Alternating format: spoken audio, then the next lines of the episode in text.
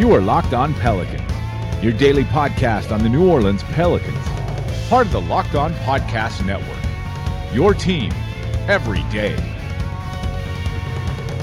Welcome to another edition of Locked On Pelicans, the daily podcast covering your favorite team, the New Orleans Pelicans, and NBA as a whole, part of the Locked On Podcast Network, your team every day, available on iTunes, Apple Podcasts, Google Podcasts, Stitcher, Spotify, literally wherever you get your podcasts from.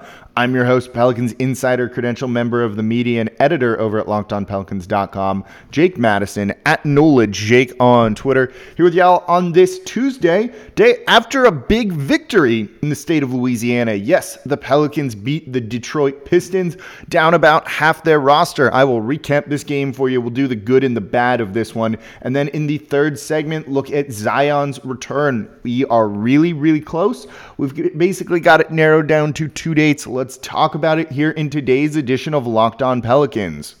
So, a game everyone was watching here in New Orleans and the state of Louisiana, worldwide too, I'm sure. The Pelicans took on the Detroit Pistons. We talked about who was maybe going to play in this one, and basically none of those guys played in this one. Derrick Favors out, JJ Redick out, Brandon Ingram uh, was a surprise inclusion on the injury report. He was out as well. No Zion Williamson. I'm probably forgetting a name because there were so many of them in this one.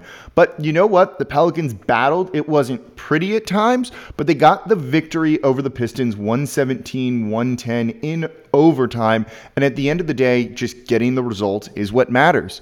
There were times when it looked like they were going to fade away, but they didn't. They pushed through, and you had some standout performances from some of these guys out there, out on the court. So we're going to look at that coming up here right now. So by the numbers in this one, you had E'Twaun Moore in the starting lineup, 36 minutes for him, 16 points, seven boards, three assists. Nicolo Melli getting the start with all the injuries to the front court, 20 points for the Italian older rookie. Very cool to see. Three rebounds, two assists. He was two of four from deep. He was good in this one. Jahlil Okafor really shined, and we'll talk about his game coming up here. 25 points on the night, 14 boards, including six offensive, five assists as well for the big man. He just straight took it to um, Andre Drummond in this one. You don't even need Zion Williamson if you get that kind of production from Jahlil Okafor.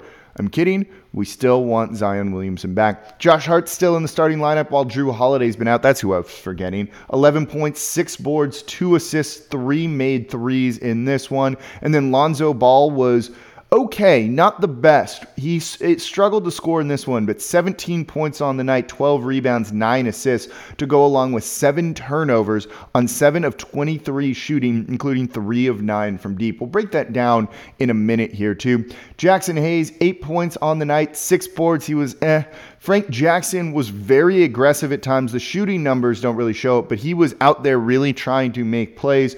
13 points for him on the night on 5 of 13 shooting, 0 for 4 from deep, but 8 rebounds, which is a career high, along with an assist and a steal. Nickeil Alexander Walker getting fewer minutes than Frank Jackson in this one, 5 points, just 1 of 4 shooting. Then Zylan Cheatham, the two way player for the Pelicans, recalled due to all of the injuries they have, 2 points on the night in, I think, I can't remember if he's played before. Um, but so the good from this game for the Pelicans certainly is going to be Jahlil Okafor. Andre Drummond's not the a max player like the Pistons tried to tell him and he wouldn't listen, but he's not bad either. And he's probably the most attractive guy out there at the trade deadline. And he looked straight up silly. He was minus 12 on the night, 5 of 14 from the field, 10 rebounds. And in a game that went to overtime, he played 22 minutes because Jahlil Okafor just took him to the basket on his little spin move every single time. He was also out hustling him on the boards, and I think that's a really big deal. Sometimes you get bad Jah. And then sometimes you get really good Jah, and this is one of those really good Okafor games. And this is why you saw the team let his contract guarantee and not waive him. For a million and a half, you have a guy who can step in and do some of this. You're not going to get this on a nightly basis. You're not going to get close to this on a nightly basis. But he went out and straight played and took advantage of the opportunity given to him. And that's one of the other things I love to see. This guy is out there battling, knowing that once everyone's healthy, he's down in the pecking order in the front court. But he saw his opportunity and he went out and played as hard as he could and had a very measurable impact on this game, likely helping them win. They don't win unless he has that kind of game. I think that's a pretty impressive night from him.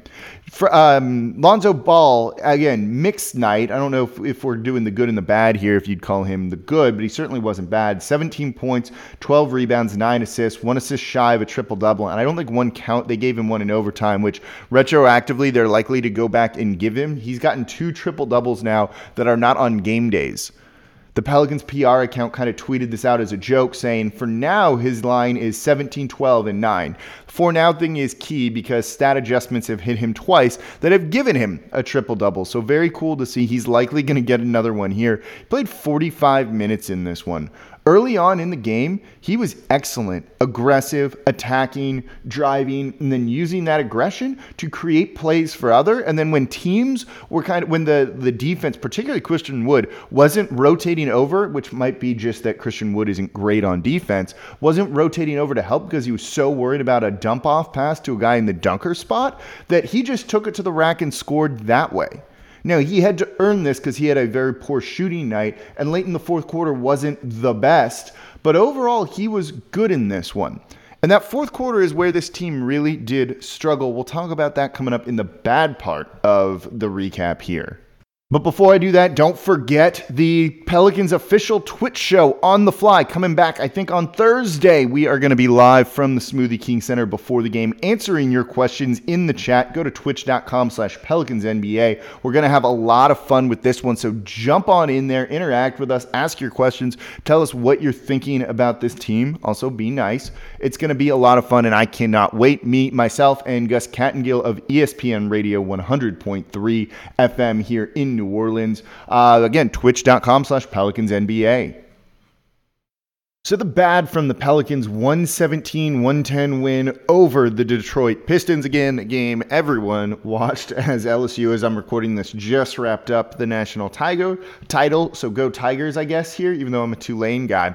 So the fourth quarter of the game, not so great for New Orleans. They had a comfortable lead, but for the final 5 minutes or so, the offense really just completely fell apart and they weren't really able to muster any sort of scoring. And we've seen this before. We've seen this team struggle late in the fourth quarter in crunch clutch situations and then lose a very winnable game. And after playing so well and down so many guys, you kind of felt like this would really be a shame to let this one slip away. But they didn't, despite kind of struggling and almost letting it happen. Uh, they, you know, went out and played well in the fourth quarter, led by Frank Jackson at times, particularly on the last play when it was a tie game and you have Derrick Rose driving and trying to score. He played very good defense, did not let Derrick Rose get the shot at the rim that he'd want, and ended up being a miss. But you saw this team kind of rally late, just get enough buckets and get to the free throw line to kind of score enough to get it to overtime. But it wasn't pretty, and they were in danger of losing what should have been a very easy win at times for them. This Pistons team is bad, like really, really bad, and it doesn't seem like they even want to be there anymore. But they let that team kind of hang around. Now, the good news is in overtime, they really turned it back on. We haven't seen this Pelicans team do that, and they did. They went out and they played exceptionally well. Melli was playing well. Lonzo Ball was playing well. And in the fourth quarter, he kind of wilted a little bit, and that's why I didn't want to throw him under all of like the good stuff that I'd said earlier. He wasn't aggressive in the fourth quarter. Now, part of it is I don't even know if you'd want him to be aggressive in the fourth quarter because if he starts going to the free throw line because he's fouled on a drive to the basket, you're going to lose a game that way because he has no confidence in that free throw stroke or shooting from the line, nor should he necessarily, um, based off of his history and everything, you know, from there. But overall, this team could have wilted and they didn't. So you're seeing some resiliency that we haven't seen before. And then they kind of just handled the Pistons in overtime, going out on a big run.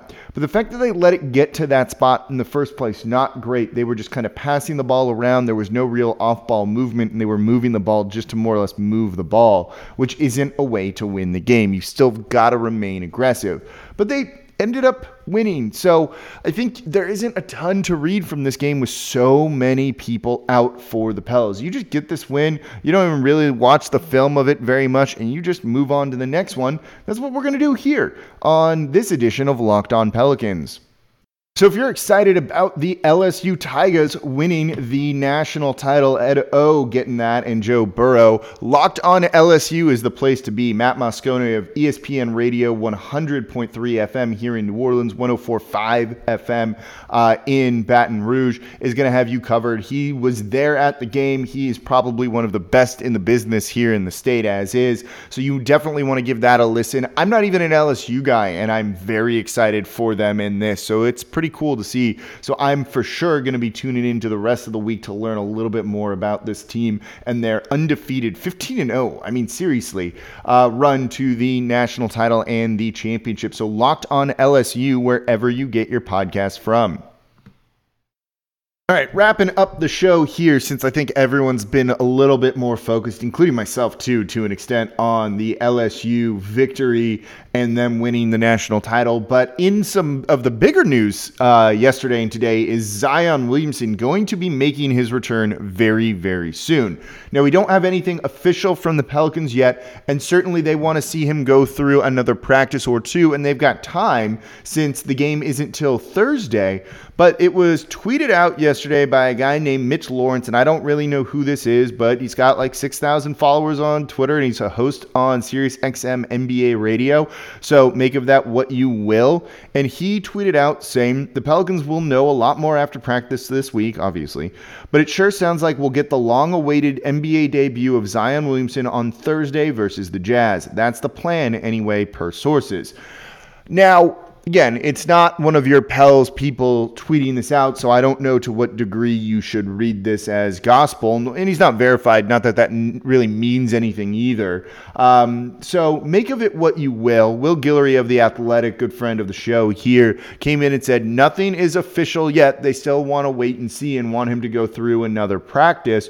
And I trust Will and a guy like Andrew Lopez over anyone not those two guys are not Scott Kushner or not Christian Clark or anyone who's around the team on a daily basis because David Griffin does talk to these people pretty regularly. And so you would think if there was anything official, they would be the ones to kind of let you know. I've talked to people behind the scenes. I've heard it kind of be both. I've had someone be pretty confident it was going to be Saturday. Others, more others, seem pretty confident in Thursday. So it seems like we are for sure getting this um, one day this week. Just what day is that? We do not know just yet. So Zion is going to be making his return in the next few days.